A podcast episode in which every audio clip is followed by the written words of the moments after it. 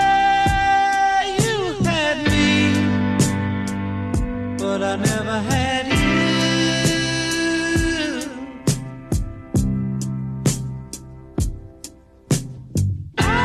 I wanted you,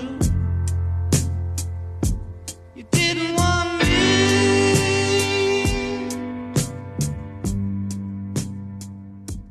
So. 欢迎大家收听今天的尤比克电台，我是伍德森，大家好，我是所长。有点蔫儿啊，有点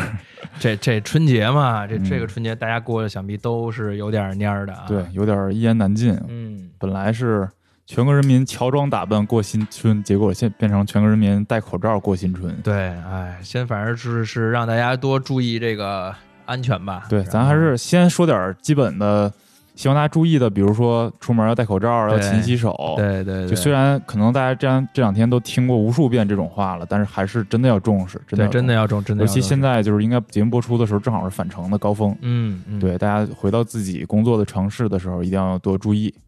然后帮助国家一起来，不是帮助国家吧，就是帮助咱们自己吧。帮助全人类一起来啊克服这个疾病。对，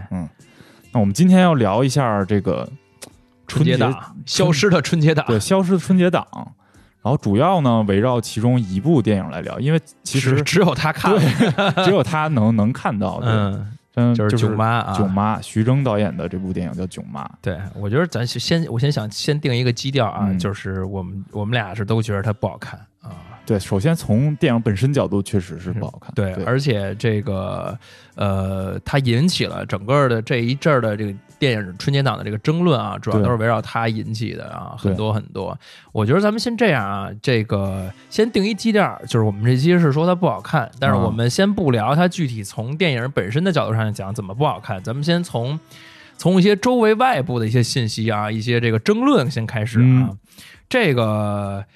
呃，它其实最近引起了争论还是挺多的。对，呃，最呃，这个春节档本身是有他，还有那陈可辛的夺冠，夺冠还有呃陈思诚的这个《唐人唐探案人街探案三》啊，这几这三部应该是就是还有一个姜子牙算是比较热啊，门对，这四个应该对算是比较对热闹。但是姜子牙是动画嘛，对就是不如那个真人导演的宣传力度来的来的强。对我先先说一故事，特别有意思，就是在那个十二月底的时候，嗯微博搞了一个微博之夜，嗯，就是基本上就是明星、娱乐圈、演艺圈这些活动啊。然然后后哦你去了我当然没去了啊？微博之夜你没去啊？人家明星的活动啊。哦，不是啊，对，不是是网红红人节的什么的啊，嗯对嗯对对，然后那个，所以我是看那个事后报道啊，他们有一个奖特别欠，嗯就明显就是那种宣发奖，叫做最受期待的春节档电影儿。哦，然后呢，就让这仨导演上去了。陈可辛、陈可思辛、诚、哎徐峥、徐峥。哎，然后呢，这个上一周主人主持人特别欠，让他们仨就是就是呃说一些说一段话，这啊段话主题就是不能给自己的电影打宣传，要给那两个导演的电影打宣传。 哎呦， 然后那个陈可辛就先说了，反嗯正就是没什么问题啊，没什么问题。然后接着就是这个陈思 诚说。啥啥叫没什么问题，没毛病是吧？没毛病，没毛啊没毛病啊，没毛病。不是他说没什么问题，他啊他他说那段话啊没什么毛病啊。然后就是那个谁，陈思诚，嗯陈思诚说的话就比较有意思了。陈思诚说这个。这个，那如果这样的话，那呃，如果主持人让我们这么说的话，他大概意思就是说，那我那大家就别看《唐人街探案三》了，因为我这高风亮节没关系，而我还年轻啊。你看陈可辛对吧？ 头发头发头发都呃白了啊，啊徐峥头发都没了啊啊。然后说这个，那咱就《唐人街探案四》再看吧。嗯，然后直接给徐峥就笑，徐峥可以说笑不出来啊。然后他强颜欢笑，强颜欢笑，他就说啊，那那大家三部都要看，三部都要看。嗯你为什么陈思诚敢说这话？就是因为这个他们那个《唐人街探案》的预售可以说是一骑绝尘，特别好，啊最就快速度就破，就是当还没有疫情的时候，春节档的预售特别好，对，嗯，所以说他其实是特别有底气说这话而且的。他这个电影应该也是这三部里边儿制作成本最高的。对对对对，嗯毕竟好像是真的去应该哪是儿纽约唐人街还是哪儿，呃，我不知道，我记得是反正去那个国美国拍了。我记得从数据上讲是那个呃，囧妈是最低的，大概三亿左右啊不到三亿，啊两亿多。然后那个女排的这个叫什么夺冠，嗯，六亿左右，《唐人街嗯探案》是九亿左右，好像哎好像是这个数值，不是特别准确哈。对，所以而且而且唐人街这已经形成一个品牌了，这这对几年对是个 IP，是 IP，对对对，用这是啊潮潮流的 词是是个对是个 IP，对，啊，然后所以说大家期待也是比较高的，嗯然后这个这就感觉他们的火药味儿在那个会儿就已经很重了。啊，然后到这个这个 快上映的时候，徐峥不就搞了一个那个提档嘛？对是这样的，本来的这些年的春节档，这个贺对岁档都是大年初一才哎，开始上映，对大年三十十儿在家吃放饺放子嘛，假嘛，对嗯，对，然后。呃，在今年就是疫情还没有开始受到大家很重视的时候，徐峥带领了几部片子一起做了一件事儿，叫从大年初一提到了大年三十儿。对他其实不叫带领，是他先提了，别人就跟的，我觉得对是，对对，对好像是有谁跟姜子牙跟了，姜子牙那个女排也跟了啊，吧，女排也跟了，对然后那个陈思诚又特别不爽，陈思诚又发微博，然后挤的挤的那个他咋说 的他说那个我们不干折损同行的事儿，啊？对，因为这事儿导致了一个当时导致了一个争议，就是说说影院啊这帮工作人员对，人家春节本来就不休息，对就是你像影院真的一年休息也就可能就大年三十一天吧，对对。然后现在等于说你提档了，他得二十九晚上开始准备，三十早上八点开始卖票，然后对这那的整整，然后他们。实际在影院工作的这帮工作人员，你就不说一线城市的，可能二三线城市的工作人员，他们每个月的工资也就是那么些三吧四，千对对对，啊，这个这个范围左右。那你说春节档，它正常春节加班费最高是法定是规定三倍三嘛倍啊，不是最低吧？应该是啊三倍。啊，对，那对那对肯定没有资本家按照按照更高了给嘛。对对对，也就是说，他一天挣个三三百多，对然后就你让人家别回家过年了，确实是有点儿对，而且你还不知道人家影院是真的给不给加班费呢。对对，所以说这是一个就是争议争议最大的一个争议了，啊，就是当时说徐峥也有应也有反应嘛，但但徐峥发了一条微博，然后说那个我要我们我们确实考虑不周，然后啊道歉了，尽量给那个影院工作人员多发点红包啊，对对这对，么把这事儿这么转说过去了的，，这么说啊，的，嗯。然后接着呢，就是疫情爆发了之后，嗯他就又带头撤档了。对，然后这个又高风亮节了一回，啊、对然后这个呃，于是同样的这春节档的七部，别的六部影片反正就都撤了，对，都撤了。然后他又干了一个争议最大的一个事儿，对啊，就是这个免费跟那个字节跳动头条系啊，然后上面播出对，这个是是最大的西瓜视频西瓜不是不止不止是吧？不止，就是就头条条系的的所有的视频产品其实都能看， 基本上都可以，主要是三个，就是呃那个今日头条，啊、然后抖音，然后西瓜。但我当时我记得我我还特意，因为那天我还挺挺，就其实我刚知道这消息的时候，我特别特别特别生气，生气到为啥手抖那种。为 什你至于吗？为对什我么呀？真的特别生气，因为我对这事儿第一反应就是，操，这不就是发国难财吗？你就一会儿我说我原因吧，啊我先把这事儿说完。嗯然后呃呃，说哪儿啊？对我第一次，我我那天过了零点，因为当时出了好多影院，包括那个院线公司抵制联他名的们一封信，对就说给国家电影局还是给哪儿，就是已经明确到给哪哪哪个科了，啊啊嗯然后说那个你得你这违反行业的规则啊什么的，嗯然后我就想看到底能不能上，嗯到底有没有。会不会真的上？嗯然后过了十二点，我就就打开了抖音，嗯上了上了。啊！但是它是抖音跳到西瓜视频的链接啊我对下载那个软件对儿。对对对对嗯对对，因为因为这个西瓜是做长视频播放的，对而且抖音竖屏嘛，对抖音也竖没法投屏对什对么对的对。嗯然后它还有一个滑，哎是什么？呃，就是一个你在电视上面，你在网络电视上面，它也有一个相应的一个软件是可哦以直接放的啊。对然后，那我我跟大家来讲一下这个事儿，就是为什么引起了这么大的争议啊？首先就是这个这个消息不完事儿事之后，这个欢喜传媒在港股就是徐峥，欢喜传媒就是这个呃囧妈的这个制作方制作方，对也就是徐峥自己的公司。徐峥和是宁浩，嗯啊，对，大公大公大大股东吧。对然后呢，他们这个公司是在欢喜是在港股上市的，对然后直接这事儿出来之后大涨百分之四十三，哎，那天港股还没休市，嗯哎，对对，然后但是、但是咱们买不了啊， 对 对你得开港股开户啊。嗯 然后这个院线是很很不乐意的，为什么呢？是因为这个，我觉得是宣传是白做了。对，而且就是因为因为在咱们中国，我看那个呃相关的行业分析报道，就是说在咱们中国宣发的很多部分是由呃院线来承担的。当然很多啊了，你想想，你去电影院看这部电影的时候，对看一部电影的时候，它前面贴片广告，肯定有下一部的预告。啊哎，然后你在影院里边看着所有的海报，所有对易拉海报宝，，对对那对个大的，包括你看一些大剧的时候，有一些那个大的手办，不是叫手办了，不是像 那大个的剧就对模型，对钢模铁型侠什么的对那对种对乱七对八对糟的，它都是在做宣传。对，嗯然后相当于白做，白做完了之后呢，它还不会再有回头钱了，就是因为你在那个这个网上上了，你就不会在院线再上。，对然后呢，这个别的片子呢，就都都没有在这这个呃网上播出，嗯网上播出。就是我看这背后的这个逻辑是这样的，就是其实是字节跳动一口气付了六亿点。三亿，对，六亿六点三亿，然后给这个欢喜传媒，因哎为这本来这个价格是怎么定？这个价格本来是一个保底价格，哎，保底价格，呃，反正这是有一些金融的一些逻辑，就不跟大家细展开了。总而言之，本来就是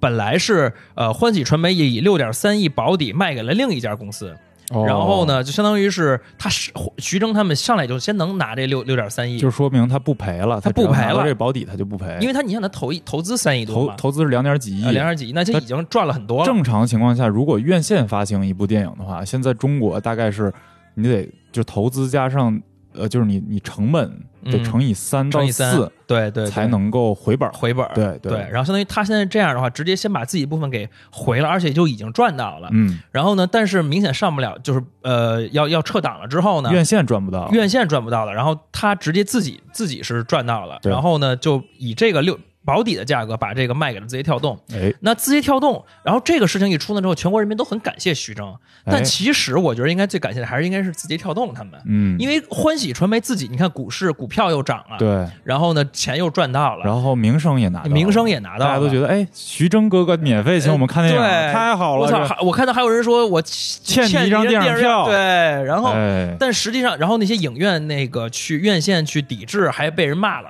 对，就是舆论上也不占的不占什么优势，等呃，现在逐渐有有一些扭转，对，是吧？啊但是当时绝对是刚出了这个消息，底下对绝对是一一片大好，一片大好，对对。然后呢，这个但是字节跳动其实是最应该感谢的，但是他们应该也是说是赚到的，他们这这是一个我觉得是一双赢，当对于他然们俩赚说。到了，对因为因为字节跳动本身就是抖音，他们是跟那个谁嘛，快手打嘛，啊，然后这次春晚是这个快手和这个淘宝，对春节这个春节档就春晚的这档，抖音没抢上这个没抢上。屎坑，对，因为这个，尤其是撤，尤其是疫情爆发之后，这次对春晚的影响力会非常非常大。对相当于那个快手，呃呃，就可以用这个机会在下沉的市场使劲拉拉一波新。嗯对，然后呢，然后字节跳动没抢上，但是字节跳动用这个方式一下就把注意力全抢回来了。对所以说是一步特别特别高的招。对，它其实又是一波强强有力的拉新，对可以这么说，而且这个片子上映之后呢，咱们一看这个、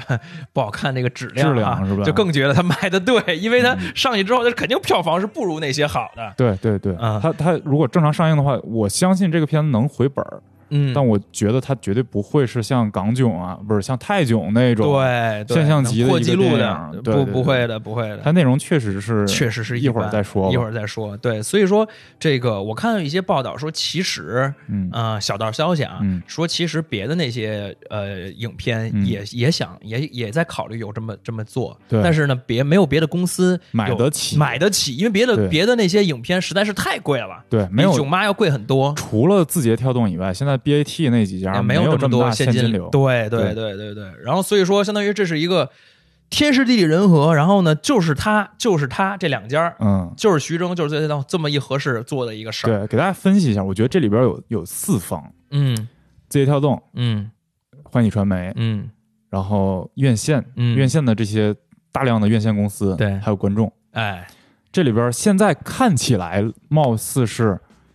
观众、欢喜传媒和抖音和和字节字节跳动都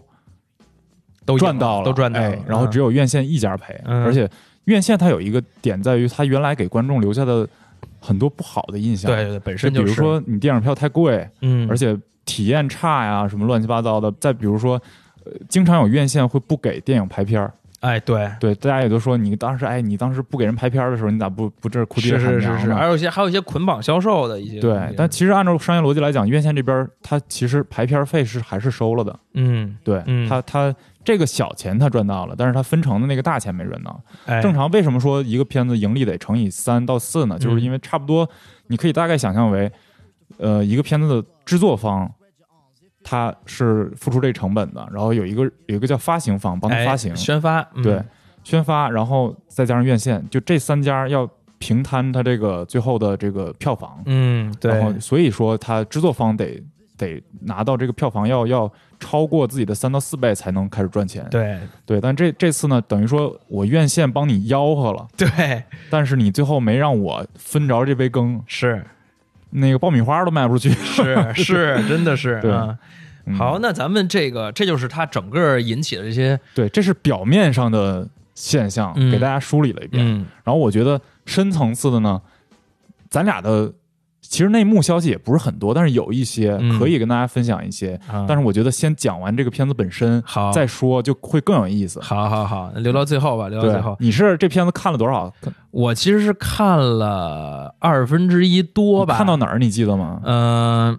我看到那个俄罗斯俄罗斯那大妞呃儿儿完事儿，啊，然后我就实在受，因为俄罗斯那妞儿一出来之后，我就浑身不得劲儿，我觉得这他妈行难受。那我给大家复述一下这个情节剧剧情吧然后我咱们复述到你这个中间儿，然后我让你猜下边发生了什 。么可以，但我先就说啊，这马上开始剧透了啊！啊但是这个片子我觉得也没什么可，嗯就没什么对， 其实你看了预告片儿，你就知道怎么回事儿啊了。也就那样了。啊、对，嗯，他就是来吧，呃，徐峥演一个中年的男性，然后有钱人有商钱人，然后处于离婚边缘，哎，就是典型的一个就是中产阶中产阶级想象中的中产阶级生活， 或者是还没有成为中产阶级的人想象想象中自己中年的生活是是，对，然后有一个很美丽的妻子，然后两个人因因为感情的问题，然后一直也没要孩子，然后两个人也是同时也是生意上的合伙人，哎，然后他开场就是一个他俩分居了的一个场景，嗯妻子说要去美国。忙公务了，嗯其实要把把他俩一起做的一个知识产权的一个东西给卖出去，哎，然后他在家呢，就妻子把那个猫粮拿过来说：“你帮我照顾一下猫。”然后这个时候呢，他要去追他妻子，拿着他自己的护照去追他妻子，把这个事儿给搅黄，因为这对是他俩共同的产权，所以呢，他就去他妈那儿嗯，啊要拿找护照，要拿护照，结果发现他妈已经在一个 K 三，就是从北京到莫斯科的一个这个呃超长途火对超车上，啊长途火车上，然后他就。各种各样的原因吧，跟他妈一起困在了这个火车上，哎啊，就是很囧的原因啊， 碰到这个火车上，然后之后就发生了，就是无非就是儿子和母亲之间有一些代际的这种嗯观念的冲突，嗯，比如说包括就是你每次回家那点事儿，就是你每次回家，你爸妈都往狂往你嘴里塞吃的，哎，疯狂喂食，对，然后比如说妈妈不理解他们感情的冲突啊，不理哎解他为什么一直这么忙工作呀，然后不要孩子，对，然后在这其中呢，他就碰到了你看到最后那个情节的有个俄罗斯大妞儿，嗯然后是一大胸大波妹，嗯就是你波波娃那种，啊， 什么叫波波娃哎呀？我操！对，就是叫什么娜叫娜塔莎还是叫什么？哎就反正是一个那种大家以为的那个哎对对俄罗斯女人的名字对，啊，就是你想象中俄罗斯战斗民族女性最好看的时候什么样，嗯她就是什么样，嗯嗯然后还会朗读古诗啊，是吧 对，还中文区别好， 对中文我啊操，，我觉得这电影唯一让我觉得笑出来的一点就是嗯确实好玩的一点就是，这个俄罗斯女的，她是也有感情问题嘛？啊她对她她的叫前 fiance 前未婚夫未，婚夫背叛她了，跟别的女的好了，嗯然后她就把那个戒指拿下来，从火车最后边扔出去了，嗯然后她喊了一句古汉语啊“一江春水向东流”。啊，这时候底下的英文让你翻，你怎么翻？不知道啊可能就是 fuck it 之类啊的。啊啊，结果他翻译成 “Hakula Matata”，这是唯一一个让我觉得哎，你的翻译点是在英翻，你的翻译里边，你的笑点对是对在对，我的笑点是在这儿。然后遇到他之后，就跟他有点暧昧，然后呃，产生了一点点情愫吧。但是最后嗯他也没有出轨。然后这个呃俄罗斯大妞儿，你应该看到她莫名其妙就跟她前男友复合了，在某站下车啊了，啊对，这结束了。这就结束之了。后你啊猜一猜吧，之后之后就是我就就是他们俩，我一直期待就是他俩到了真的到了那个大剧场之后，啊，那个部分到站之后的部分那个戏份多吗？呃，多还啊，也行，挺也挺多的就呀，是个最后的解决啊就是结啊结已经是属于结尾部分了，对是吧。那在过程过程当中还发生了什么呢？我不嗯好猜。过程中就是特别扯，嗯过程中他俩他跟他妈就吵架了。嗯，就因为这个俄罗斯大妞的事儿，他妈觉得你你不能这样，你你这怎么朝三狗四、猫三啊狗四搞这些啊啊？然后就说了一段贼没意思的台词儿，就全是数词的那种中文那种哦哦哦写哦作那哦，我好像有印象，什么啊一怎么二什么，对你不对对能你不能朝三暮不四三不四三心二意，就就啊，就对就对就对对，嗯，搞了一个贯口 儿，然后就生气了，然后他妈最后就是离车出走，在某站就下车了。啊下车了之后，他妈就一直走走走走走，然后他就在后边追，就是那种蒙太奇镜头，他、嗯他妈走他追不上，然后他妈嗯嗯上了一车，他俩错过这那的，嗯嗯嗯最后他妈莫名其妙走到了一个大森林深处，啊他妈行李都没拿，走到一个大森林深处，这块儿一直没有解释为什么他妈往那儿走，嗯然后他拖着两个箱子也走到那儿了，然后途中还没因为找不着他妈还哭了，喊妈妈啊、嗯嗯然后最后终于找到了，他妈开始跟他讲他小时候的故事，啊说了一些当时他妈的背景是这样的，就是说，呃，新疆建设兵团，他妈是从城里过去的，跟他爸结婚之后，因为爱情结了婚，但是他爸是当地人，嗯所以就是文化水平什么的不在一个层次上、嗯层次上，嗯，所以不能在一起好。但是他妈由于就是觉得有这儿子，所以觉得要坚持下来，嗯然啊后后来就分开了嘛。跟他他爸我忘了是死了还是怎么着了，嗯然后他妈讲了这一个这个，然后徐峥莫名其妙突然就理解了他妈，觉得他妈都对，啊你这种思维方式我都肯定，母亲永远是对的。然后俩人就开始重新踏上走，就一下就和解了呗，对和解了。这其中还有一只熊，拍了一段那个叫什么荒荒野猎人 是吧？ 对荒野猎人，对徐峥操致敬了一下小李吧，可 能是。我操然，后最后这熊就被一个船一个一个一个猎人猎人莫名其妙就给拿两根麻醉枪给打死了，啊然后然后就是给他救了，救了之后他就跟他妈一起重新踏上了这个旅程，就又找一火车又上去了对，就追那个原来那火车上去了，但没追上，啊嗯，没追上，然后怎么怎么怎么办了呢？没追上，他俩是在一个就是类似于大的那种冰湖上面跑，他背着他妈跑，追不上了，然后两个人最后看那火车跑远了，就躺在地上了，又致致敬了一下那个暖暖内涵冰，啊暖暖暖暖暖内涵光， 那个谁就那个个海吉姆凯瑞啊，金凯金凯瑞的那和个凯、啊，凯特那片子啊那海报，他俩在冰上一躺，操然后就说那咱去去不了了，来不及了，那咋办呢？那咱飞过去，然后镜头往上一拉，竟然天上是宋小宝开的一个那个热气球，啊对，然后是由某 app 赞助的一个发起的一个热气球，啊竞速活动啊然后宋小宝就莫名其妙的就下来把他俩拉上。然后莫那个热气球停在了莫斯科红星剧场的门口，哇他妈塞赶上了这个哇而啊还是没赶上，啊就是他妈进去的时候已经幕已经拉下来了，然后莫名其妙又卡在一半儿，然后徐峥就求那个剧场的人说你能不能让我们演，嗯然后他妈就自己就上去就开始演了，嗯幕就卡在他脖子那儿，他妈就等于脸没有朝着观众，嗯用歌声把观众吸引回来了，这时候观众已经退场了。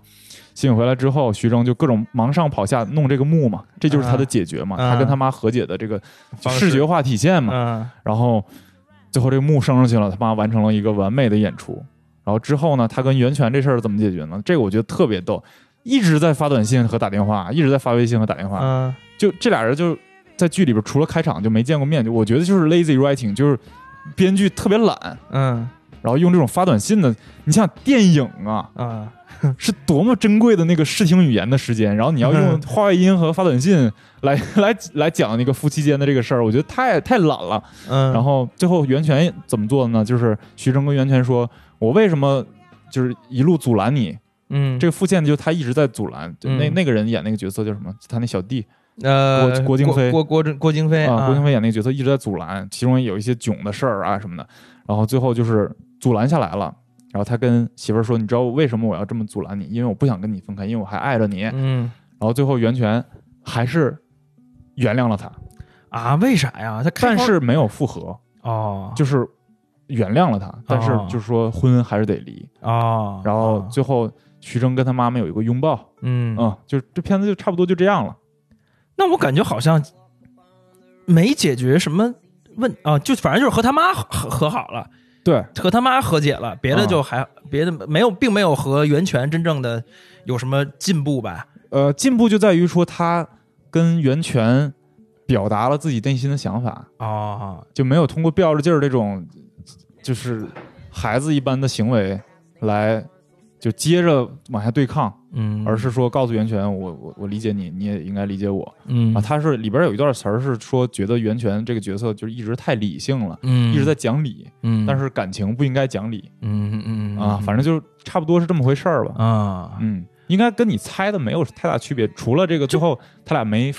没结婚没复这反婚正以外。肯定就是就是在那儿演以演出那个为核心，然后一和解就完了嘛。对，首先商业片它肯定是个对过年，肯定是个大团圆结对局。对对对对。那咱俩说说各自说说为什么觉得这个不好看吧。啊，那个我先说为什么看一半实在受不了了。啊我觉得那个呃，首先我觉得受不了的一个最大的一个原因就是那个俄罗斯女的那个那个出现，哎，因为我觉得特别的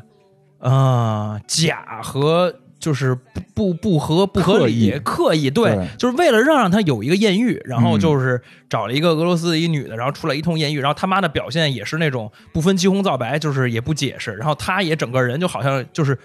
就中了邪一样，然后就和那女的要要对发生一些什么关系，就莫名其妙。对，我觉得这是整个这个电影不好看的一个特别关键的地方，就是嗯很多情节它是特别牵强、特别不合理、特别莫名其妙的。哎，对，就包括最后我跟你说那个热气球，啊、那个太扯了，我听起对来。啊，那个就是典型的一个叫呃 Deus ex machina，就是 天降上啊就天降机神械兵上帝，嗯对，天降神兵，就最后用一个这种操上帝一般的结构，就舞台上这种结升上升下降这种结构啊来就解是决这就个是问题。突然外部突然有一什么事儿，然后哎就要而且而且他妈还带着广告植入啊，听你那意思就是对，突然有一什么事儿就哎给你们给您就解决了，特扯、就不符合这这常理嘛，嗯我是觉得。然后包括那个他开头的那些，就是和他妈怎么就呃一起登上这个火车那段儿，我是觉得也对啊，那略有、个略略显有点扯啊拍的很很仔细的一段这个就是扒车戏，啊，对啊，说是据据说是一百多个特效镜头。啊是吗啊，？因为没法在北京站真拍嘛，啊也不可能真扒车对。啊，然后，然后还有一个就是我刚才说那些，呃，可能咱们的听众有人觉得是，有人觉得不是啊。但是有一个点，我觉得大家一起可以品一品，就是在这个宣传期的时候，我看了一些宣传的那些物料，都是在说这个妈妈这个呃演员演的嗯好，对，然后但实际上呢，我根本我就很期待嘛，我想看看她到底演的有多好嘛。啊，然后，但是他妈我根本就没没感受到它的亮点，对就是一个特别普通的，然后就是一个很功能性的，在嗯那儿很烦人的，就是而且很刻意的烦人的那种那种妈妈。就是我对相信大家的妈妈平时生活中没有人没有妈妈这么不讲理，或者是莫名其妙那种啊。，对而且压那箱子怎么能带下那么多东西？ 就就是不知道怎么回事儿嗯啊，我对，这个产品植入也是一个很啊，我我觉得我可以先说一下结论，然后你你顺着我这结论看，就好啊我说这结论对不对啊？好啊，就是我这也是别人跟我说的，不是我自己总结的，但我觉得特别有道理。嗯他说这个片子最大的就是败点在哪儿，在于他把类型给混合了。嗯就是正常的这种商业片啊，它都是有类型的嘛，比对如说像西部片、惊悚片之类的。它本来应该定义成一个公路片是吧？对，它本来应该定义成一个类似于泰囧一样的公路闹剧。对对对，首是先它是一个公路片，第二它嗯是一闹剧，嗯。但它其实呢，它是做的是一个呃伦理喜剧。啊，就是和家里人对哎对你闹剧的话，怎么不合理都行，嗯，就是你出现热气球，你你别说你出这时候出现个火箭嗯来潜水艇，嗯都可以接受嗯嗯但是你要表达的是一个伦理喜剧的东西，那你没有那么大的矛盾，没有那么大的驱动力的情况下，然后来一这么大的一个天降神兵，很多这种情况，那就显然是不合理。对我，我觉得刚才你说有一个点是，是我非常赞同，就是我觉得他和他妈本身没有那么巨大的一个一个矛盾，对，对，就这是很关键。就是好像没有一个是说俩人他特别不理解他对妈，，而且他妈就是，呃，就包括我说那场戏，他妈莫名其妙的在在往外走，嗯就你不知道他去哪儿嘛。嗯然后我我我可以给大家解释一下，因为我稍微了解一下，了解了一下这个戏的本身的那个原来的剧本是什么样儿。嗯嗯他妈是有一条副线的，啊他妈为什么那么喜欢俄罗斯，要去俄罗斯那儿唱？嗯为什么嗯可能是为什么要去那个地方？嗯他妈原来在圣彼得堡有个情人哦啊，是不是这么一说就通顺了一点？哦，就相当于是他其实在追寻自己青春时候的那个爱哎对啊。那如果说你妈再给你找一新爹的话，那我觉得父母母子之间矛盾会更哎，对对嗯对他是为什么给砍掉？就是就是各种他是这样砍的，啊，他在就是已经拍了，然后嗯给中老年的观众测试的时候，哦，不太好，对，说不喜欢，哎，哦说看这段觉得不舒服了嗯，啊，这也就是。其实其实这些都跟徐峥这个人有关系。哎，就对，我我我看了一篇那个 GQ 的报道，他嗯写的是徐峥在创作的时候，在寻找一个什么东西叫做最大公约数，嗯是什么意思呢？就是说，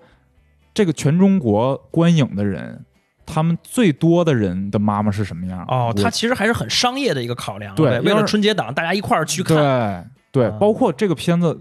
其实创作上一些事儿，呃，剧本上一些事儿。你看剧本删这个桥段，那典典型是为了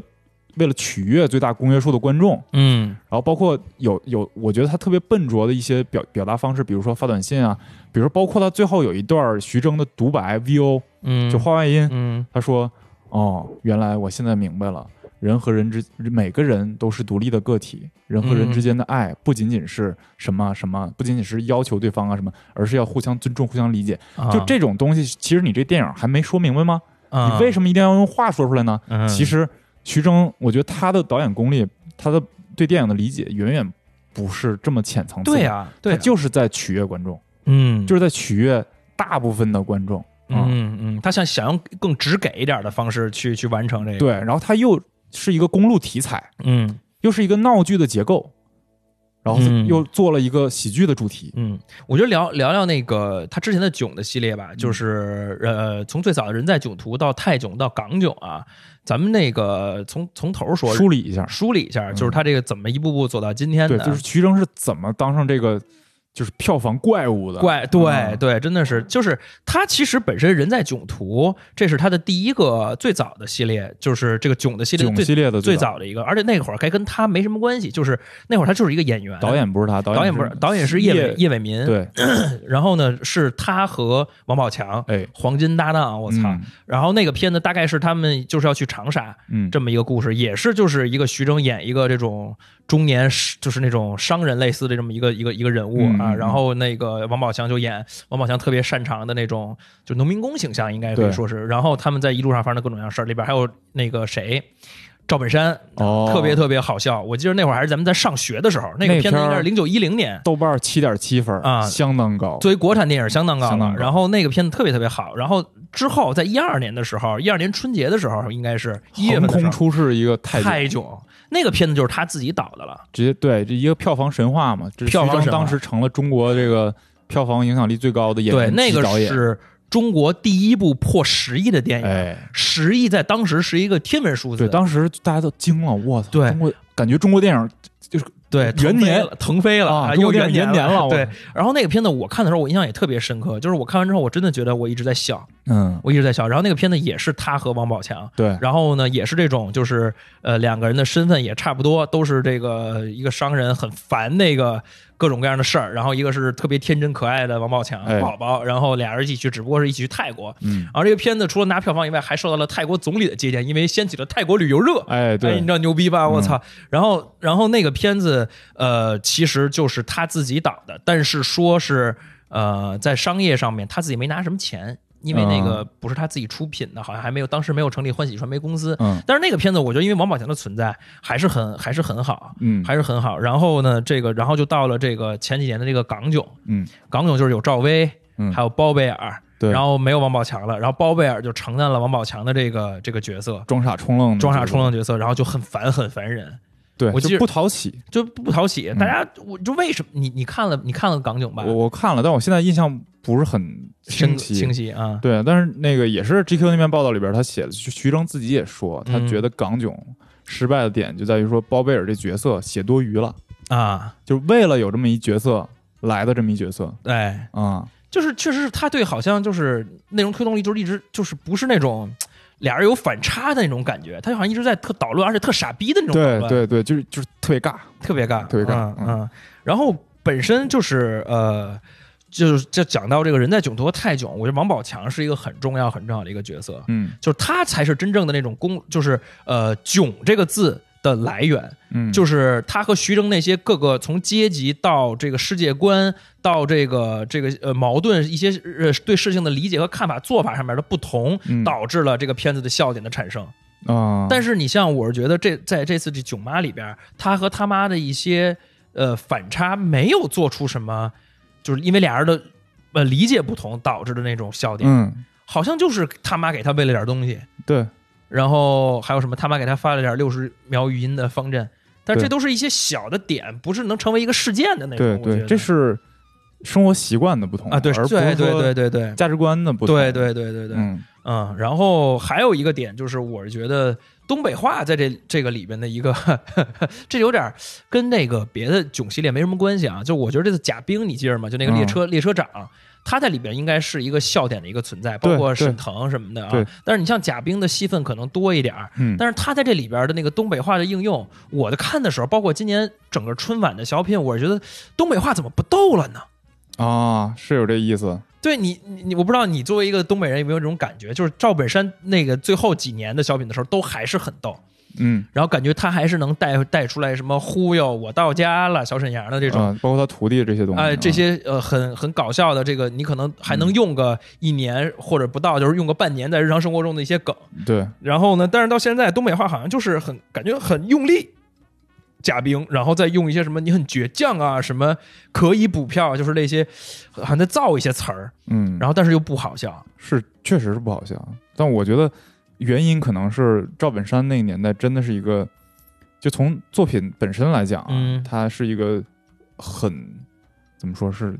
黄金几镖客，就是嗯凑在一起嗯这么一个，嗯嗯因为他当时他的作作者是何庆魁。哎，然后在何庆在那个何庆魁的夫人就是高秀敏老师去世之后，然后然后何庆魁就不再给赵本山写小品了。哦，啊、包括电视剧他也不写了，所以很多我们现在看到的那些就是又押韵又好玩儿，然后又有东北味儿，然后又所有人都能听懂的这种很流行的这些话就不再出现了。哦，这个是剧作上面是一个从很关键的一个对，从元素剧作上这个这个话没了，就本身他不写这样能让你有有什么就包括“忽悠”这个词儿，啊、因为这个“忽悠”这个词儿，呃，你们、你们、你们以前用吗？就是有这词儿，但是不多用。不多用，对相当于这个词儿是一个本身呃存在，但是不太流行，但是对被这放大的一个方言，然后对导致真的，我跟你讲，那几年我爸天天就用这词儿，啊我爸就说这人是个大忽悠，就有时候看忽电视，忽悠悠就瘸了。哎，对，哎 就是这个词儿真的就很流行，嗯，这满大街都是腿脚好的，谁买你这玩意儿啊？你傻话，你还不知道我叫大忽悠吗？我能把正的忽悠邪了，能把奸人忽悠捏了，小两口过得挺好，我能给忽悠分别了。今天卖拐，我能把一双好腿给他忽悠瘸了。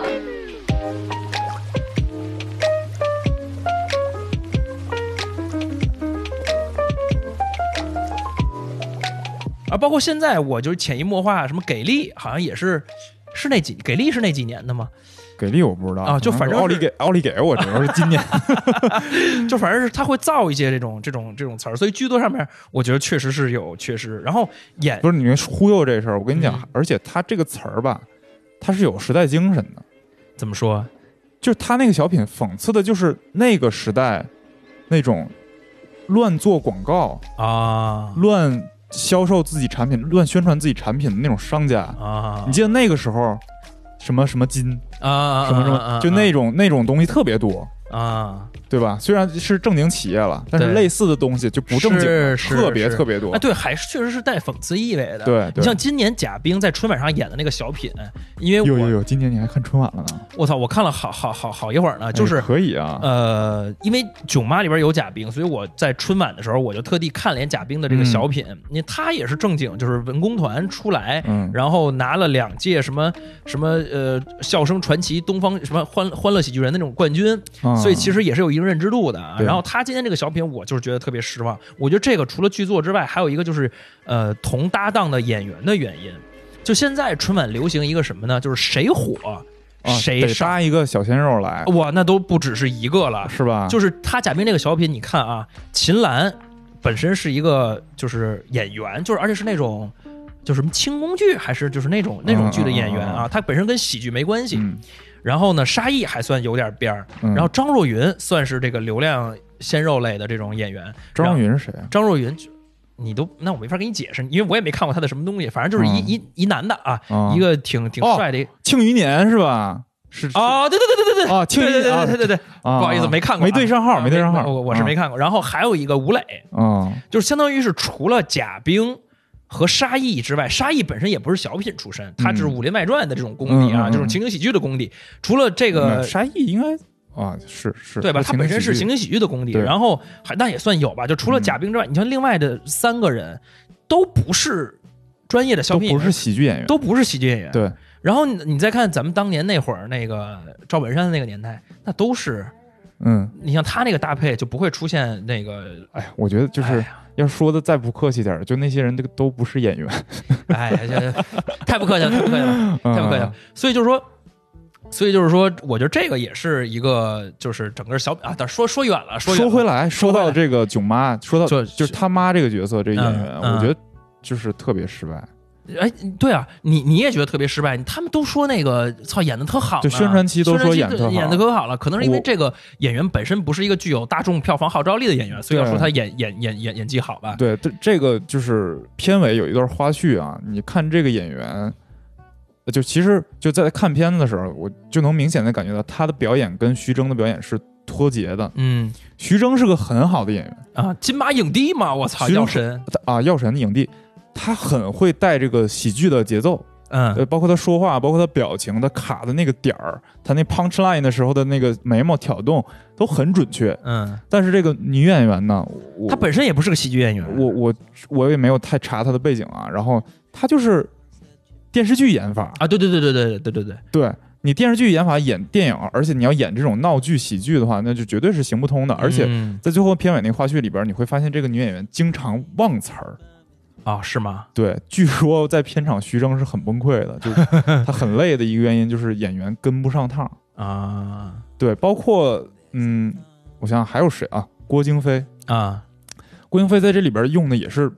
在他的他的演法在往徐峥的演法贴，嗯，然后最后我觉得效果就还 OK 吧，嗯就就是有一些日剧的那种感觉，啊，他的那个角色，啊嗯，然后哎，我这这里边我要插一嘴，就是。郭京飞，大家可能看过这电影的人，在里边有一个情节是他在机场啊，你应该看到了，他在机、嗯机场监视这个袁泉和律师，哎，他是在一个广告牌那儿对对对，打电对话嘛，然他后那个对眼儿是对吧？他那个广告牌在中间是相当于一个镜子，镜子，他嗯他眼睛左看右看，就像是他脸分成两半，然后对眼儿，嗯，那个还可以你啊感觉还挺好啊玩哈。对，但我这段看了一个也是国产电影，嗯开心麻花做的叫《半个喜剧》。嗯，任素汐演的，哎，嗯我嗯我看到一半儿，就是我看到这个情节的时候，我开始按了一下暂停，我给我身边所有人我说：“你赶紧赶紧看这电影。嗯”它是一个起什么情节？呃，任素汐和那个她的那个对手戏那男的，长远是吧？是叫长远？我不知道叫什么，他俩去眼镜店配眼镜，嗯这个眼镜店就是我们在大商场里边看到那种眼镜店，就是会有一个不到人脖子这么高的一个镜子，呃嗯你弯腰是能照着你戴上眼镜的样子的。哎啊，这镜子是两边的，等于说它隔着中间这柜台两边站两个人，嗯，镜子反出来的正好是对面那个呃，正好是我的身体，但是上边是对面那个人的头。啊，然后他俩就说话，那个男的说特别害羞的话，嗯，然后配上的是这个女的的身体，特别、啊，特别羞涩的也身是体造成这种视觉对的错觉啊，这我就觉得，而且那个戏啊，他他台词啊什么的都挺好的，剧作我觉得也挺扎实的。嗯呃，我当时就看着我就觉得特别惊喜，但是这郭京飞这个嗯跟那个本身还行，嗯但跟那个一比，你觉啊就得不行了差挺多的，啊就是还差点。那个就是我甚至我觉得有点那巴斯顿巴斯特基顿的那 种老默片儿那种喜剧的感觉。嗯那这个就是还是比起来还是有点尬。嗯呃但其实这尬的原因啊，我觉得还是能归到我刚才说的那个，就是他闹剧和喜剧没分开。嗯他找演员上可能没分开。这个女演员啊，我我当时我想了一下，我说操，如果说随便让我选，让谁演嗯。就斯琴高娃。啊啊，你你想一下那个《姨妈或现代生活》，嗯一个那样的女性，就是一个叫什么有肌肉，不是就是 masculine，就是一个就是有力量的一个对女对性对对对，然后她又会装柔弱，嗯，这能让她儿子多难受？啊，对对对，绝对特别棒是我跟是你讲是是，就是一个很很大女人的那种对那种感觉的一个对演员啊，而且这个这个电影最后有一幕让我觉得有点恶心，就是他妈回到家之后，嗯他妈不是头发挺好看的吗？嗯嗯回到家之后，最后的把假发摘下来，里边是白头发，然后特特少，头发特少，特惨，啊，我觉得特多余，我觉得没必要。啊，然后等于说这个这个女演员她给你塑造的不是那种特别压迫你那种强势，对她其实是一个小女人那种感觉，对就是很絮叨。对这个，我觉得很应该应该你说的对，我觉得嗯如果换成一个那样的斯琴高娃那样的演员，我想大女人的这种可能对咱们大家可能更有共鸣吧。对就是你对妈应该在你们家应该是很强势的呀，对对对对对，啊对吧？我我前一段那个电影叫《别对她说》，嗯，呃，别告诉她什么，别对她说。别告诉她是别谁告这样，就是那个那个啊，对，就是美国的一个华裔导演叫王子异，他嗯拍了一嗯个嗯就是去我的家乡拍了一个片啊子，讲他小讲他年轻时候的故事。嗯那个里边那个那个演奶奶的那个演员，我觉得就不错，，她是一什么样的一个形象呢？一个就是花白头发，头发特别漂亮，特别白，嗯她得了癌症，嗯然后特别坚强的一个女性的形象。嗯嗯嗯然后她她演的是东北，但她并没有说很强调说东北话有多逗啊、嗯什么这些东西。当然剧种不一样了，就是这个我我承认喜剧的表演难度要高可能要高于、嗯高于这种正剧，对于一个老演员的来说，嗯这个表演喜剧是最难掌握的。嗯但这个确实是，如果前期宣传说这个女女的这位老师戏好的话，我觉得我是不吃这套的，嗯，确实是戏不好。是。 哎，你你你会不会讨论一个别的一个问题嗯啊？就是突然想到的，就是现在咱们移动互联网这么爆发，这梗这么多，嗯，呃，你觉得是会不会给这个喜剧的这个电影的创作造成很大的难度呢？就你像很多的梗，嗯呃，语言梗，就是嗯你你这么想，呃，赵本山那个时代结束了之后，现在的这个网络流行梗基本上都是网络自发产生的， 对，什么呃，我操，无情，啊，对，哦奥什么利给奥利给我去你，妈然后包括那个黄晓明的什么，我觉得啊那个对也都是网络上的二次。嗯二次创作，然后才给他扒出来的这种梗对，然后没有什么就是喜剧电影呃就带出来的那种那种那种东西。我那你我会不会给他们造成喜剧创作上造成压力？我觉得这事儿是这样，就是好的喜剧，它不是梗的堆叠，嗯就是就就这两年春晚总犯的一毛病，就是把网络上的事儿搬到春晚上再说一遍，哎，对，那那就是没意思。嗯，它喜剧没有内核，嗯喜剧的内核应该是，呃，就是闹剧的内核， 应该是展示生活中的一些荒谬的东西，哎，然后把它给给你用闹剧的方式展现出来。但其实它表现的是你生活中每天都遇到的这种荒谬。啊，但其是的其实空间很大的。嗯，呃，当然就就不，咱们不提就是这个审查呀什么这些东西。嗯嗯那其实喜剧的空间绝绝不仅仅是梗的堆叠，包括咱俩都看那个脱口秀，嗯你看脱口秀，它绝对不是说我就一直说那个奥利给奥利给，大家都会笑，肯定不是，不是不是全场你掉下来， 大家就一直笑下来， 还挺押韵。就就他绝对不是这样，而是他反而是讲一点，比如说他生活中遇到，比如说他去银行取钱，然后遇到了一个什么事儿。这种跟你特别贴切的东西，会让大家有记忆点，能嗯能记住。嗯嗯，当然说语言的，呃，语言的魔法，就比如说像你说过去的一些流行语什么的，嗯我觉得肯定是更难产生了。是的对，因为现在是的的流行语都是迷母，啊，对，都是表情包了，都、啊现在流行语都是二次创作，对，就是忽然不知道为什么他就。就包括奥利给，我我我现在才知道他是给力奥对 啊，你反才过来，你才知道啊我才知 道，而而且我才知道有有那么个人啊啊啊！就我根本就大哥就不懂是什么，包括前一段就好多那个呃什么囧哈什么的，啊，穷哈穷啊，我我也说是哪儿来的，但是我就知道这事儿了，就我就我就听过这 个，但我不知道哪儿来的啊、但是好的这种就是正向的，应该是从这个它本身就有意思嗯，来啊出发。其实不光是不应该是是说喜剧电影的好像不应该只来源于这个语言上的一些梗，嗯，而是很多时候是情景的那种和视听语言上的那种。其实郭京飞那个呃镜面的那对眼儿，其实就算是，对对对，其那实还那就行算是啊，对那还行啊。但那个就不像语言，语言它能马上呃。对对对传播这倒是哎嗯，今年还有一个挺有意思的，这儿可以插一嘴，就是前两天人民日报在某篇报道呃这个疫情的文章中用了一个词儿叫硬核，嗯然后我看了一个说法，就是说硬核这个词儿词儿嗯从 P 站到 P 站 了，从那个 P 站到 People's 啊 People City 啊了，就是它本来是一个特别小小局限范围的一个词，是它可能是指比如说摇滚、对啊硬核摇滚，比如对对对，然后硬核 techno 什么啊啊的，啊啊然后 P 站就硬核什么什么， 对然后现在结果官官方媒体在报道一个严肃新闻的时候，会用到这样一个词儿，嗯这就是词义弱化。是确实是确实是，包括那个呃，今年微博的一个活动也叫过一个硬核年，嗯，都啊什么呀？这就都是过我嗯过硬核年，我应该咋的？拿拿个那个吉他，然后放在那个失真调最高，然后嘎嘎嘎你应该舞狮，你应该舞狮。啊好，说回说回这个啊，嗯你还觉得有什么原因？呃，嗯，这篇台词我觉得特别恐怖的差。为啥呀？就是还是说到语言上了呗。对，还是语言，它里边有竟然有这样的话，嗯，你妈逼我妈逼我去怎么怎么地。啊，这个很低级了。太恶心了吧！啊这话我觉得让徐峥自己写出来，不是自己自己团团队创作出来，然后自己演出来，我觉得他他自己不尴尬 吗？就最后那个花絮里边也是，他在说这段词儿的时候就很费劲。啊，我相信他自己可能也不太这个很低级了。我觉得，我觉得徐峥他自己呃是在平衡商人和这个，对对，就是叫什他么对创艺术家、创作演员、导演的一个这个这个对，我觉得他对身艺术份上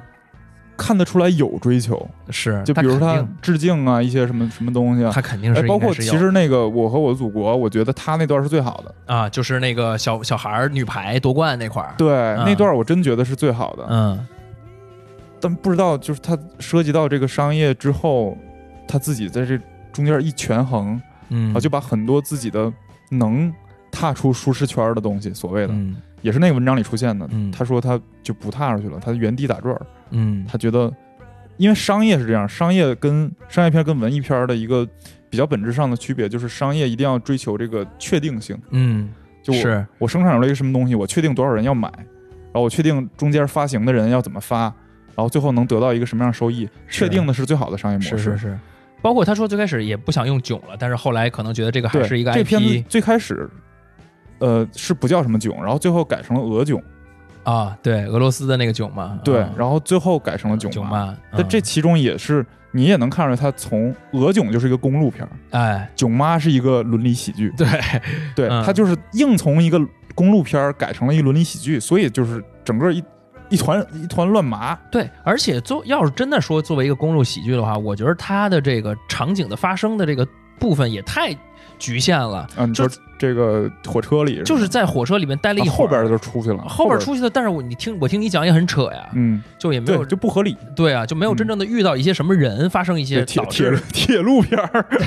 对遇到一些什么不是公路片人儿，你你你才发生一些什么东西嘛，嗯，对哦。然后我想谈一下这个剧里边的几个女性角色，啊，都有谁？都有妈妈，对妈妈，就袁主要泉是三个妈妈、媳妇儿，还有那个俄罗斯大妞。俄罗斯大妞，嗯，然后呃，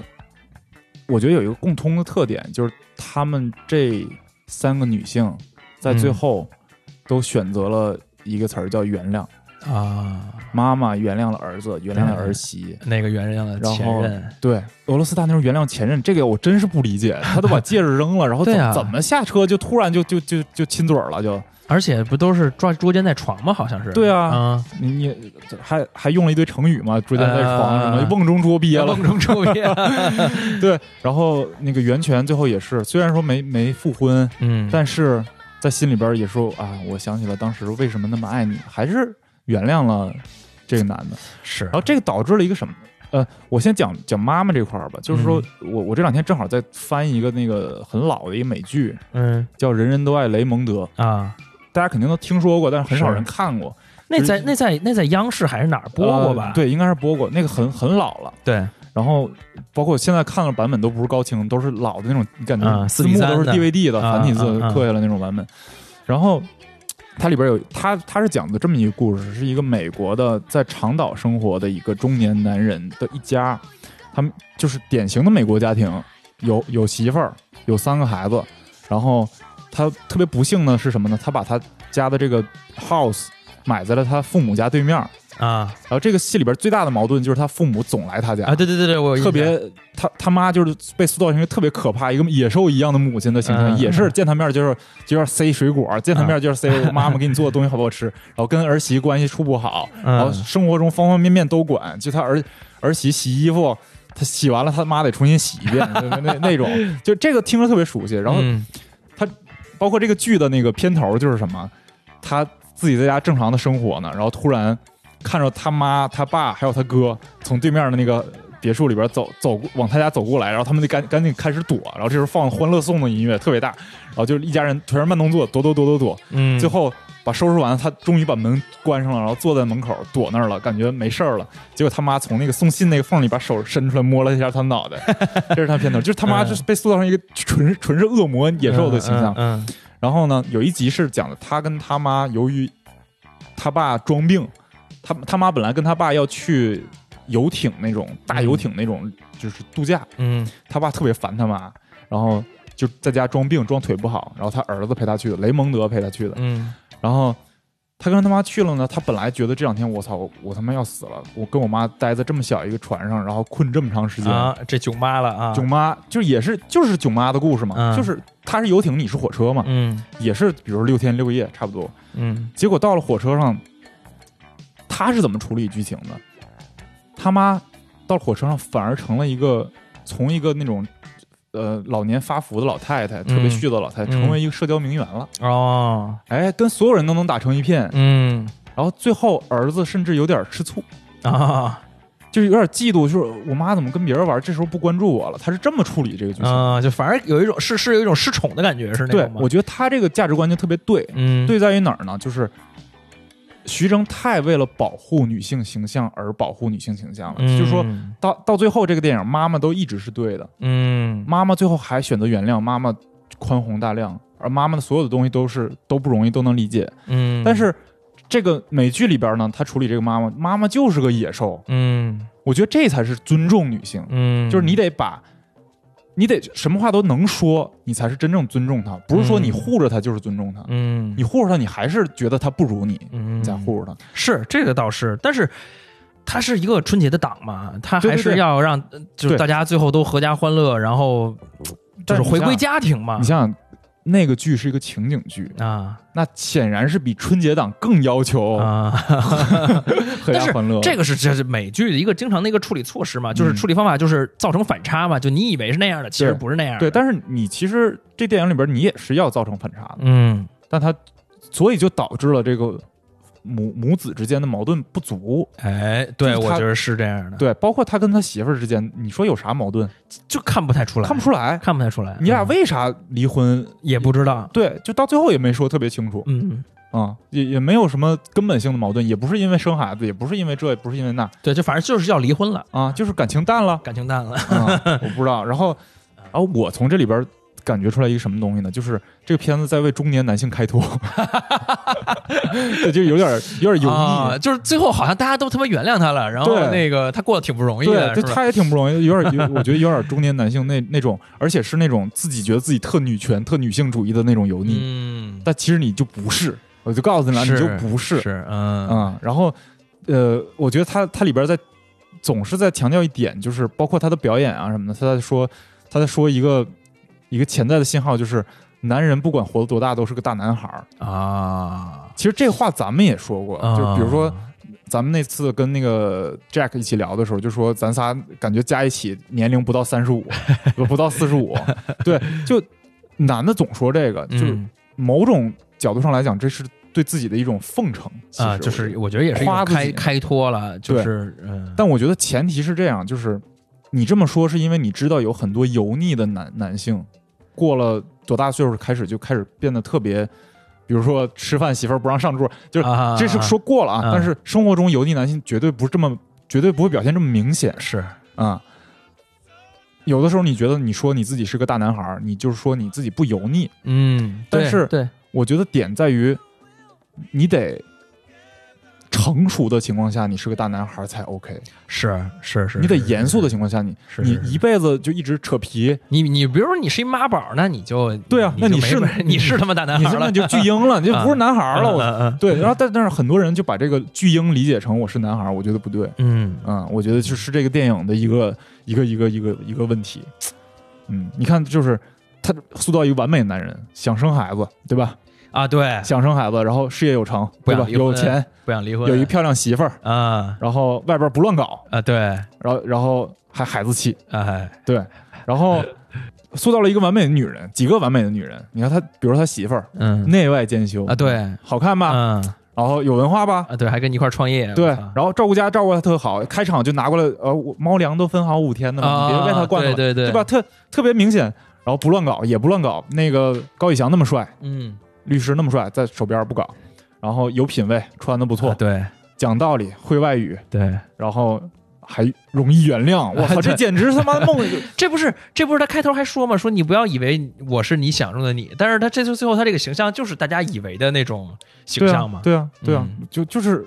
没没把他真正应该说的东西说出来。啊，他没有表达，我觉得他这个片子里面没有承载特别多的那种想艺术对艺术层面的就是那种东西。总之，你说回来，他就是一贺岁片儿，那你也可以啊，不是就，那你说，那你说他为什么就是在整个卖的这个票房预售上面，在大家心里的预期上面不如那个《唐人街探案》呢？ 这我不太好说，因为《唐探》我一直没看过，你没看过呀？三部我都就是对前两部我也都没看过。唐探有王宝强 啊！哎呀，我跟你讲啊，嗯我其实《唐人街探案》你，你你比起来，它的喜剧的那个冲突，就喜剧的那个点，它其实也是很也是很功能性很强的。王宝强是在里边演那个喜剧的那个那个他部分承担的就是搞笑的搞笑那个嗯个部分，然后刘昊然是负责帅，然后年轻女女就是让那个女性喜爱，啊，然后那个探案的那个那个有脑子那个部分对啊对啊，所以他们这两个组合也是也是各自负责功能性，然后还是很好的啊。而且它主要是这个好几年了，而而泰囧、港囧、港囧失败之后，泰囧有很多年前了，对我操，大家记忆不深了啊。对，现在可能最大票房号召力还是那个那个吴京 嘛，啊，对，那真的是对，可能还是他吧。嗯现在这两年反正格局也也变化了。是你说那吴，你说那个徐峥是怎么样变成现在这样的？对，那咱就开始聊聊徐峥其人。徐峥其实其实其实他，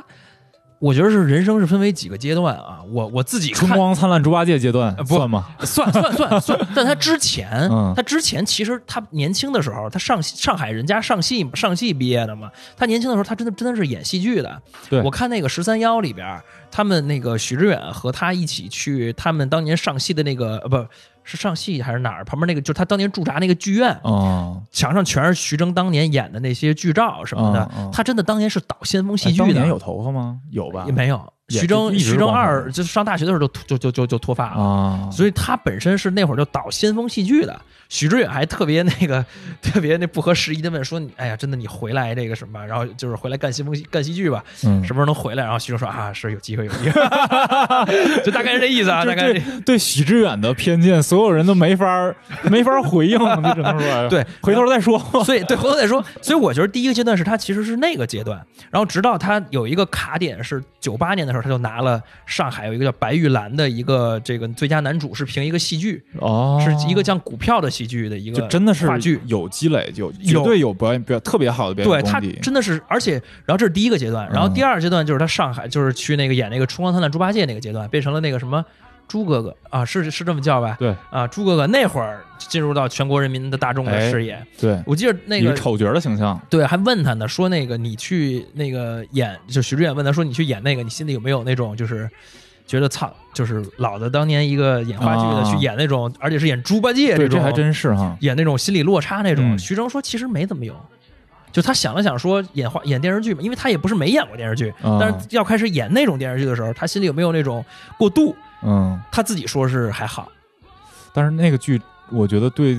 至少咱们这代人还是挺有影响的，挺有影响的。包括他后来演那李卫当官儿，啊也也是比较比较有影响的。对，也都是当时大剧。所以我觉得是，呃，第二个阶段就开始他他这种叫影视双修，魔武双修的这个这个这个领域。就他啊从那会儿开始，他也也演电视剧，但是基本不怎么不太演话剧了。啊他零一年的时候说还演了一个话剧，连演十五场那种，但是基本再往后就是电影和电视剧。嗯双修，嗯双修，然后呢就演到了这个人在囧途，哎，然后泰囧，然后呢这个时候就进入到整个一个人生巅峰的这巅个峰阶了段。我我操，操真，是巅峰。那你这么一说，他已经巅峰他妈快十年了，也挺牛逼我的。我觉得就是后来我在想，他这次为什么会做这么多乱七八糟决定，包括嗯我也问了很多就行业内的人啊什嗯么，我就从他站在他的角度。就浅层次上来讲，我觉得他做这个决定肯定是要为自己身边的人着想，嗯因为他本身这个做这个电影，他自己已经赚了应该是八千多万，就是在啊成本里边的，啊，就是他给自己开的钱，啊，就是导演费加演员费，啊啊啊啊，嗯，然后他自己肯定是没问题的，对，他赚这么多钱够了。其实是其实是够了呀。然后他比如说他为了他公司着想，为了公司员工着想，那如果这个电影赔了的话，以后大家可能现在还是寒冬，然后以后可能很难过，哎，这是一个比较浅浅层次的站在他角度的一个想法。更深的，我是我是在想什么？你像徐峥在那个年纪做到了十亿的票房，对，那个时候带给他头上的各种光环，哇，那压力也挺大的，是吧？那个是我觉得就是咱们是绝对这辈子可能体会不到 的那么那么大的荣耀和那么大的光环，对然我操后就背后产生那么大的压力，就天选之子嘛，天选之时子，就是他是一个时代拎出来这么一个人，对时代决定出来，我操，这时候你得站出来说话了。嗯嗯，你不是再是《春光灿烂猪八戒》或者是一个先锋话剧的一小导演，哦那你的意思就是，他其实带影的这个已经带有富有社会的这种巨对高的社会责任了。对他应该有这个社会责任，而且啊嗯他这个人，上海人，然后可能之前也做这种文艺的工作，他特别特别在乎一个事儿，就是体面。对，我觉得应该是对，包括应该你看是这回，其实他口碑是收到口碑了，就是我要还你一张电影票，这个口碑他是收到了的。但是呢，他那那我觉得不是，你看啊，他从他从一个艺术家，我觉得开始是以话剧演员、戏剧演员，嗯到电视剧演员，这个呃魔武双修，然后到甚至我觉得他还有一个巅峰是在《药神》拿了一金马影帝的时候。哎我操，那就相当于是你作为导演的票房，然后你对作为演员的演技都得到认而且证了。那个片子也是他监制嘛，啊对他也就是是他现监制在的还保持着一个记录，就是他监制的所有电影没有赔钱的。啊，就包括什么超时空同居，然后哎就是还有这个药神，对，药神拿了这么大的这么高的荣誉，就是他他他他这个囧妈真的是最近他为了资本，我就是屈服了吗？就是卖给今日头条提档撤档，嗯然后什么这个那个的，我我操我我先我先骂，然后再再再往回折。啊 好！吧，嗯就我觉得他卖给今日头条是，我觉得是挺恶心的一件事儿。是啊，就是说，呃，刚才咱们说那些对院线的伤害啊什么不说哈，嗯嗯、网上有很多文章说窗口期啊什么的，嗯，就本身如果你把这个窗口期给抹平，没有这窗口期的以后，那对电影是一个很大的伤害。嗯然后我先从今日头条这个角度来说，先从那个字节跳动这个角度来说，字节跳动是一家什么样的企业？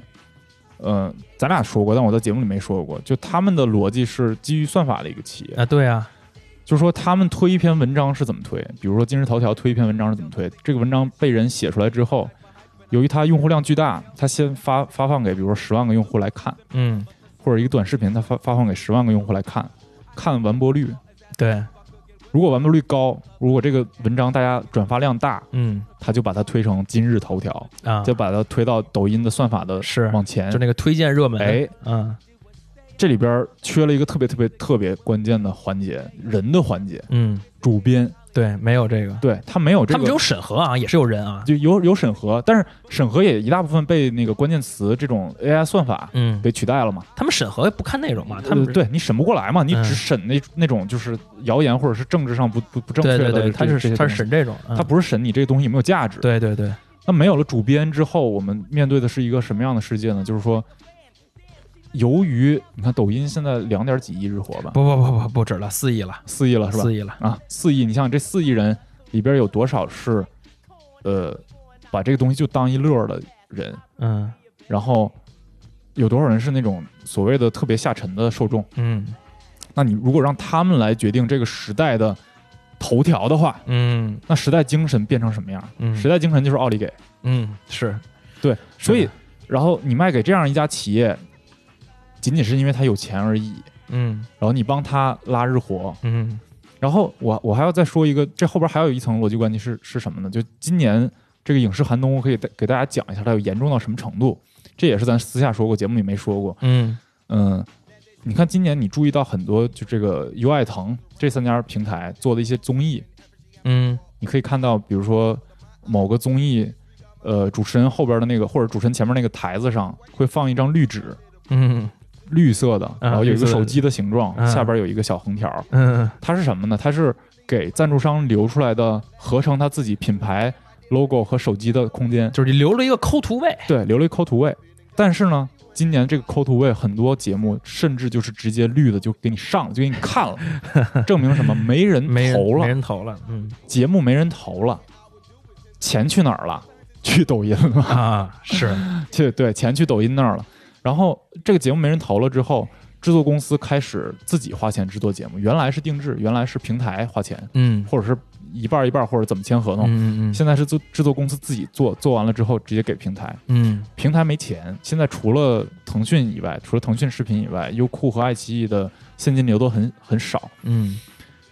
没钱他怎么办？给你打欠条儿。嗯啊，也就是说，现在只有上市的制作公司才能做千万或者上亿级别的大节目卖给这几家平台，就是他们因就为是嗯他能接受得了你的欠款，因为他 OK 有足够现金流，他拿着 OK 股民的钱呢 OK，啊，然后他拿这个钱这边给给了他白条之后，呃，然后呃 UI 呃，然后这个这个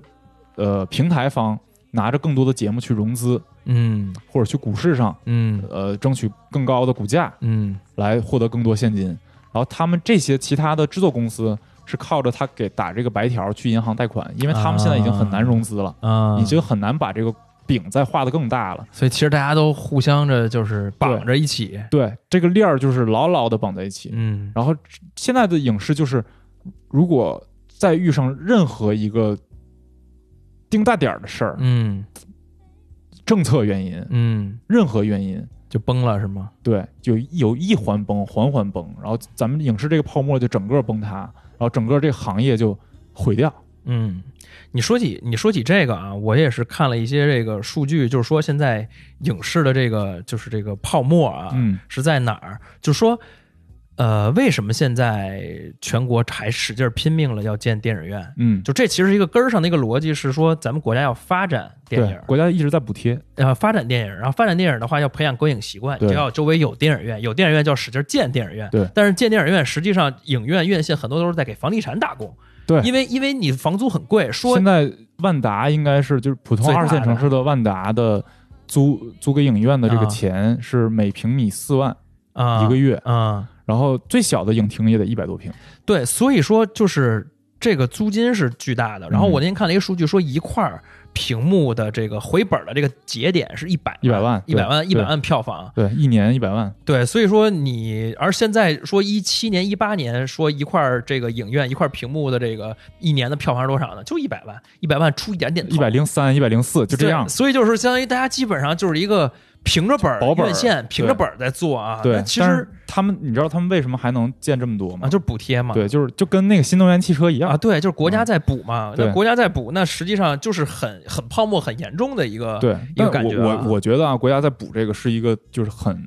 很很对的事儿，那当然了，要要培养这个，就就是所谓文化软实力嘛，对你要真发的展这个软实力你真的嘛差你就得就得发展，但所是以商人就把这看作商机了，就、啊，嗯所以很多人建，然后很多人就是变成泡沫这样。对但是，那你说这个春节档之后啊，嗯就是徐峥搞这一波之后啊，嗯，这个 能能这个能回得来吗？后边这个票房，我操你你说什么呢？今你说这个年春节档啊，啊！春节那档，我觉得我我这儿看肯定是没戏了，所以那我一个巨大操的，损失。哎，那今这春节档这票房怎么办呀？今年这电影，哎呀，电影市场，对，然后好多人你就是在这个事儿之后，他会特别怎么说？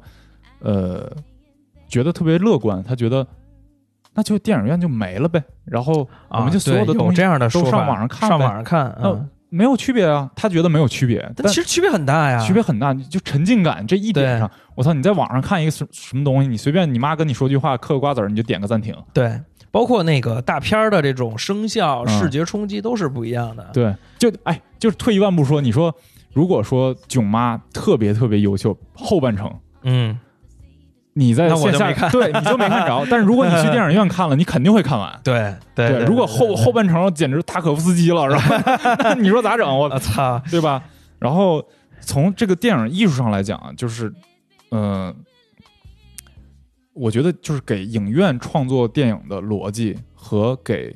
呃，就包括网飞这种比较好的视频平台创作作品的逻辑都是不一样的。嗯就是，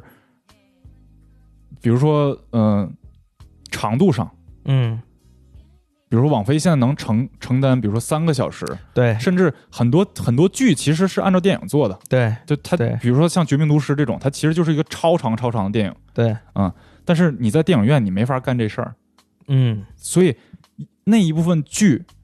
填补的是那个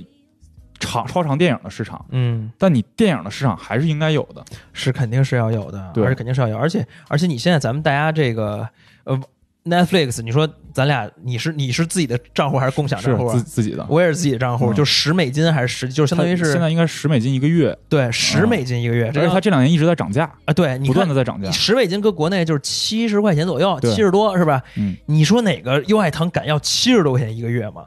对这个这他个妈不可能啊！呃，最近也都在涨价嘛，啊就也都在考虑，就是看谁先松口嘛，看谁对。你你那你看《庆余年》不是也出了那事儿啊，对吗 VVIP 嘛，对，我觉得涨价是个大势所趋，因为这三家平台现在都太穷了。太穷了。但是你知道啊我操这里边有一个特别有趣的逻辑是什么？啊，就是网飞啊，它没有广告的，啊，对啊，我花钱就是看你海量内容的。对对对，对而且对内容确实好啊。对对对对对现在网飞一年好像是花一百三十亿美元开发自己的项目，嗯，这是一个天价的数字，放在中国一百对三十亿美元。你想，他是他现金流是这样，他一个月是呃七十多，他一一个他用户全球好像是有一亿，呃，两亿多了，两亿多对了，我操，那就是一呃一百四你 十，看这两亿多用户还不如抖音用户 多。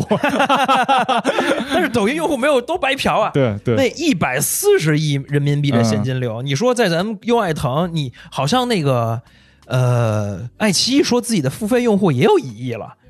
它是这样，我觉得你看优爱腾，你卖广告，嗯就是你本身现在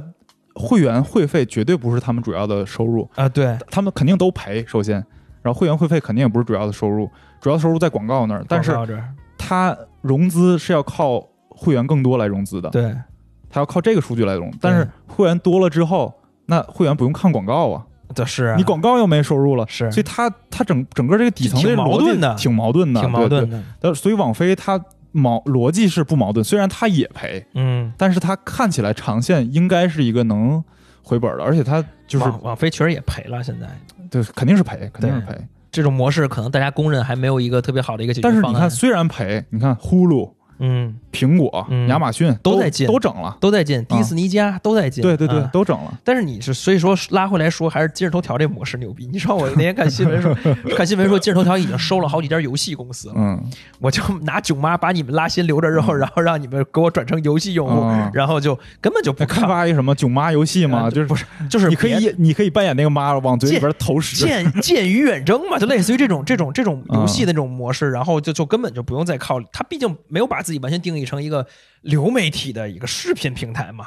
它只不过短视频用户很高而已，它到时候还可以靠游戏变现。嗯对嗯就我觉得我我我得提醒一下那些觉得这个这次卖给那个字节跳动特好的，觉得以后因为这次白嫖了嘛，嗯白看电影了嘛。嗯，但这个首先它对电影是伤害，我们刚才说是了是是是，就是这样的话，以后就你电影也失去主编制度了。对就原来是从好莱坞六十年代之前是演员中心制，那制片厂中心制，然后到现在导演中心制，然后以后就是观众中心观众中心制了。下沉，现在好莱坞已经这样了，全是漫威了，嗯没有什么好电影了。然后你是说你再再往下下沉，嗯。那对电影的损害这就不说了，对你的损害在哪儿？对你这次白嫖了，你你就看，我觉得是看不到更好的电影了。对不？它还会有一个东西是什么呢？就是你现在是免费的，但是为什么免费都是最贵的？以后你要再看，它前面给你加，如果说没有电影院了的话，嗯以后你要在西瓜视频不别西瓜呱呱视 频上看一个呃电影，你想看一个就是你这片子你特喜欢，期待了好久，宣传了好久，你特喜欢，然后电影院没有，他可能给你两个小时电影，给你放三个小时广告，嗯，你信不是信是就能干出来这种缺德事对儿。，而且而且你知道，就是这个初一《囧妈》上映之后，字节跳动整个系又买了好多别的电影，嗯，都，但是当然都是过肯过定都往是的那也个也是春节，小的，呃，不是小的，就是过去年的春节档。哦哦啊哦，然过去后的什么这个，比如说西红柿首富，什么羞羞的铁拳，啊就是什么就是夏洛特烦恼，就那那一系列的那种喜剧野的心很大，就那种片子也也让大家免费看，但是那种片子基本都是喜剧片子了，也就是说，嗯嗯很可能你之后再想找一些这个嗯严肃的啊严肃的好，没有就啊就很难很难了，对越来市场就会越来越小了。对，等于说有就是最后分化成有一有一波人就玩电影节， 嗯，贾樟柯什么的的 就玩电影节，有一波人就玩商业。是就然就后是这里边儿我我觉得可以聊一下这个欢喜传媒，嗯，就徐峥这家公司，对他们那个他是徐峥跟宁浩这波人一起弄一家公司，然后他们有一个自己的一个 app 叫欢喜首映，哦，还自己有 app 呢，对他那这首映啥呢？这就是徐峥的野心了。啊，他是想做中国的网飞，真的假的？对，这啊我操！我要下一个 婚期首映，之前宁浩的上一个电影叫什么？呃，外星人对，疯就是狂的在外星人欢喜首映上做的网络首映，所有人都不知道，哦，是吗？但是他们这盘棋已经开始下了，而且就是野心巨大。我觉得就是在当我知道这个之后，我开始能理解徐峥了。我操，真的哎，现在这个欢喜首映在那个 Apple Store 里边的那个这个标副标题叫做“欢喜首映嗯囧妈全网独播哎，”，它叫囧妈全网独播啊对，，他是有自己的这个东西在，他才会这么选择哦，它其实是想转互联网流媒体。啊流流媒体，对，他是想转这个，而且他的这个欢喜首映，我相信最后做出来不会像是优爱腾这种模式。我操，真的哎，连续包月首月九元优惠，典藏馆，哎，我里边还有天下无双。他已经买了很多版权了。人在囧途，疯狂的赛车啊！当然，当然的，他们自己的电影啊，后对边都是你看他他已经开始了，就是我觉得大家可以观望一下这个这家流媒体平台。啊啊，《白鹿原》《十二公民》《刚的一代宗师》里边都能看。嗯，我觉得如果说哇操徐峥站在这个角度，是他是想做中国的流媒体行业领领路人，他领得住吗？现在优爱腾在这儿，就是我觉得是这样，就是他应该，呃如果我是他的话，我会觉得优我对优优爱腾的内容不是特别满意，特别是对这个自己定制的项目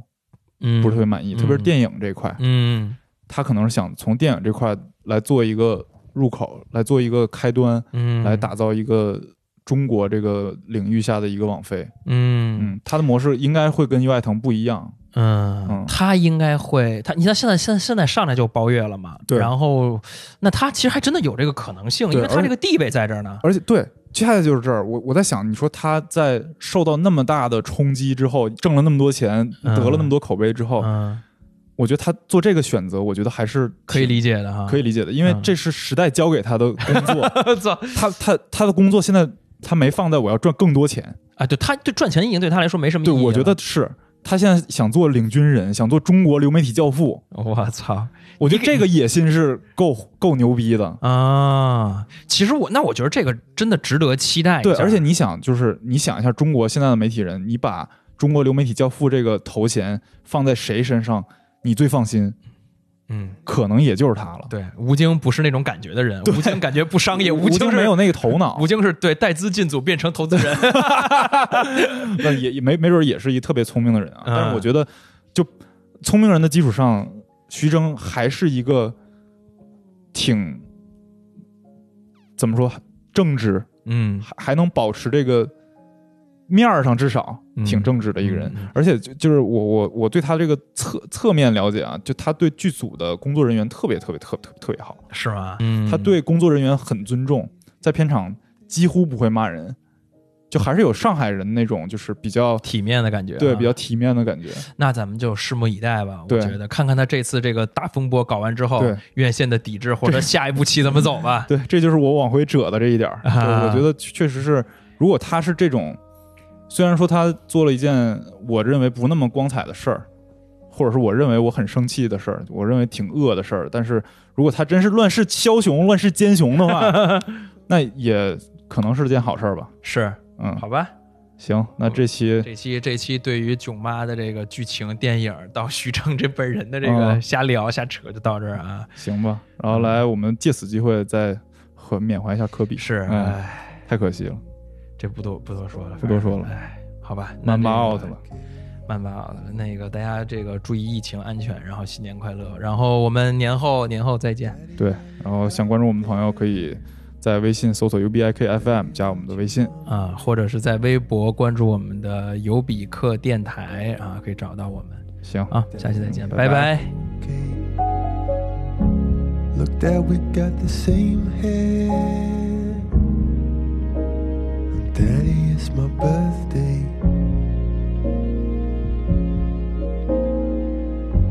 But all I wanna see is your soul. Far away.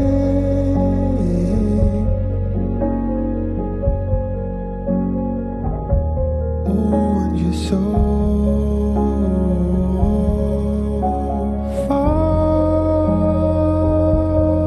far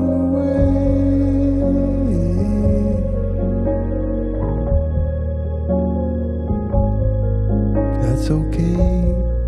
That's okay. That's okay.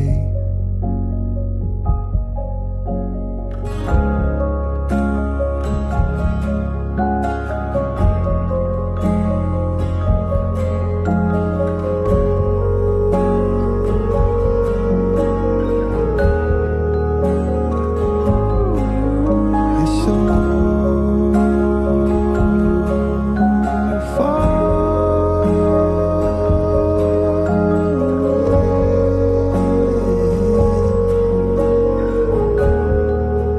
Won't you come? Won't you stay?